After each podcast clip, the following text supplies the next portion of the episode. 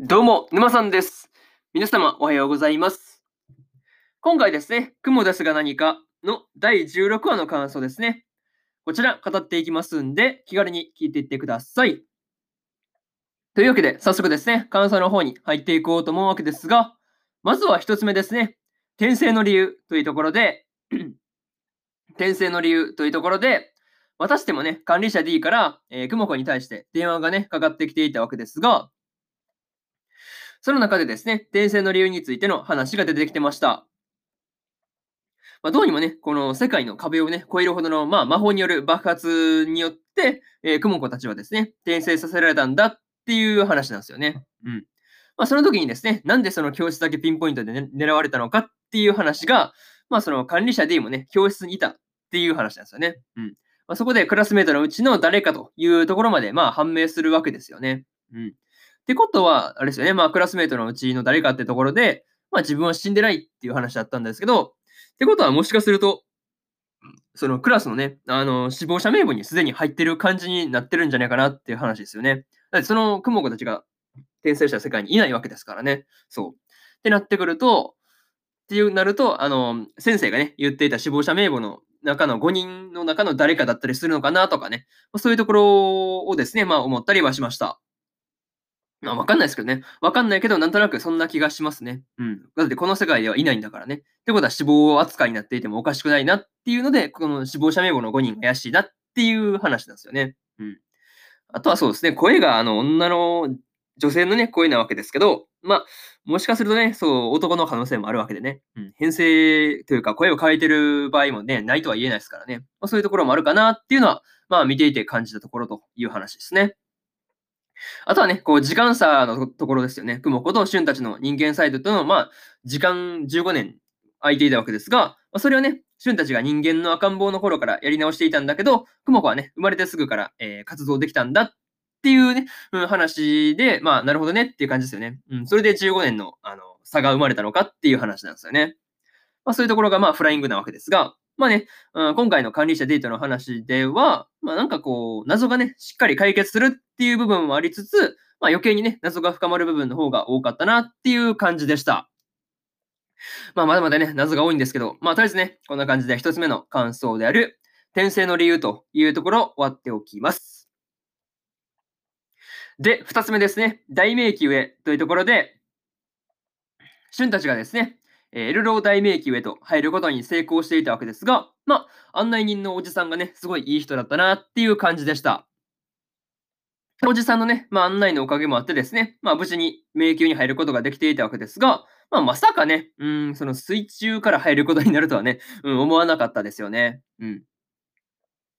ただね、こう、迷宮に入るべく海に飛び込んだ時に、まあ、竜とね、うん、遭遇した時はどうなることかという感じだったんですけど、まあでもね、あの、フェイがブレスを使ってくれたおかげで、まあ、あの、ブレスをね、相殺できたっていうのはでかかったなという話ですよね。っていうか、人型の携帯でブレス履けるんだっていうのは、まあそこはびっくりしたんですけどね。うん。まあ何しろね、まあブレス履いたから助かったんで、まあ助かったからよしとしましょうやって感じですよね。うん。まあとりあえず助かったからいいじゃないですかって感じなんですけどね。うん。まあとりあえずね、そうそうそう、フェイ大、まあフェイの活躍のおかげで助かったっていう話と、まあね、とりあえずその迷宮がね、迷宮にその入れたっていうところまでは、まあいい感じというか、まあ、竜に出会ってる時点でいい感じとは言えないですけどね。まあとりあえず、まあ助かってるからいい感じなのかな。うん。まあいい感じだったんですけど、まあ、雲子がね、いたタイミングからはですね、えー、15年、まあ月日が経ってるわけで、まあ、ん？月日っていうか年月か、年月経ってるわけですが、あ、迷宮がね、うん、15年経ってどんな風になってるのかとかね、まあ、魔物がね、どういう風になってるのか、あんま変わってなさそうな感じはするんですけどね。うん。まあ、とりあえずね、そういう15年経った迷宮がどうなってるのかっていうのがわからないんで、ちょっと怖いなっていう話なんですよね。まあ、そういうところ込み込みで、えー、そうですね。まあ、ちょっと怖いなっていうところで、まあ、まだまだね、どうなっていくのかわからんという感じですよね。うん。まだまだね、うん、展開、旬たちの方の展開もまだまだ、あの、楽しみなところという感じで、二つ目の感想である大迷宮へというところ終わっておきます。で、三つ目ですね。新たな脅威というところで、ようやくね、パスが繋がった並列医師たちから、まあ、連絡が入ってきていたわけですが、まあ、まさかのね、えー、マザー以上の強敵が出てくるっていう話なんですよね。そう、まさかね、魔王が登場すると いうところまでは、あの、釣れた竜をね、まあ、一撃で倒したりとか、まあ、パペットもね、あの、海水で溺れさせるっていうことで、まあ、無事にね、倒したりとか、まあね、こう、マザーとの、まあ、戦いの決着に向けて、まあ、順調に、あの、まあ、一歩一歩ね、あの、布石を打ってるというか、まあ、そういう感じだったんですけどね。うん。まあね、その、そんなね、まあ、マザーより上が魔王だったわけですが、これがね、その管理者 D の言っていた彼女だったりするのかなっていうのは、まあ、見ていてね、うん、思ったりしたという話ですね。まあ、にしてもね、こう、出会い頭に雲子をバラバラにするっていうのは強すぎるなという感じですよね。うん。抵抗する時間とかそういうのを一切与えなかったですからね。うん。いや、なかなかその辺は、まあ、強いなっていうふうに思ったんですけど、まあ、鼻から雲子を始末するつもりで来たんだろうなっていうのは、まあ、わかりますよね。うん。いちいち確認取ってないですからね。そう。まあ、そういうところを見ると、まあ、ちょっと、まあ、魔王らしいというか、うん、まあ、最初から雲子が狙いだったんだろうなっていうのは、まあ、分かってくるところだったかなっていう感じですよね。うん。まあ、そういうところとか、うーん、そうだな。あとはね、うん、その、まあ、進化してね、今回はその、不死のスキルがなかったら、まあ、今回でね、クモコがまあ、完全にゲームエンドだったなってことを考えれば、ま、本当にね、まあ、進化していて助かったなっていう感じでした。まあ、とりあえずね、このそんな魔王とどうしていくのか、どう戦うのかっていうので、まあ、次回以降楽しみだっていう話で、えー、3つ目の感想である、新たな脅威というところ終わっておきます。で、最後にというパートに入っていくんですが、えー、今回でね、まあ、えー、人間パートの方では、えー、フェイが人のね、姿に戻れたりとか、え、エルロー大迷宮に入れたりとかですね。まあ、まあ、少しずつね、こう、進展があったなっていう感じでしたが、まあ、ただね、こう、シュンたちがエルロー大迷宮を無事に抜けられるのかっていうのが、まあ、気になるなっていう話ですね。あとね、こう、フェイが、こう、スキル関係の話で、あの、人の姿に戻れたんだっていうね、まあ、あの、会話というか、そういうのがありましたが、まあ、そう考えると、クモコもね、人型になる可能性はあるのかなっていうのは、まあ、思ったりはしたという話ですね。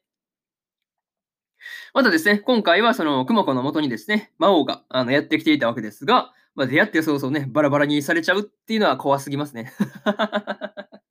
うんまあ、次回はそのオープニングの感じで、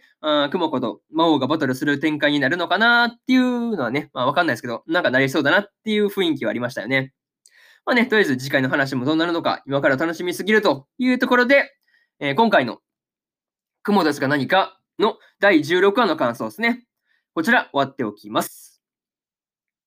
でですね、え、第1話から第15話の感想の方は、え、今までもね、え過去の放送でペラペラ喋ってますんで、よかったら、え過去の放送もね、聞いてみてください。まあね、聞いてもらえたら、より一層ね、雲ですが何かの、えアニメの方ですね、えより一層楽しめるかなっていうふうに思うんで、えおすすめですという話ですね。ってのと、今日は他にもね、日本更新しておりまして、戦闘員派遣しますの第4話の感想と、スライム倒して300年、知らないうちにレベルマックスになってましたの第4話の感想ですね。この2本更新してますんで、よかったらね、えー、こっちの2本も聞いてみてください。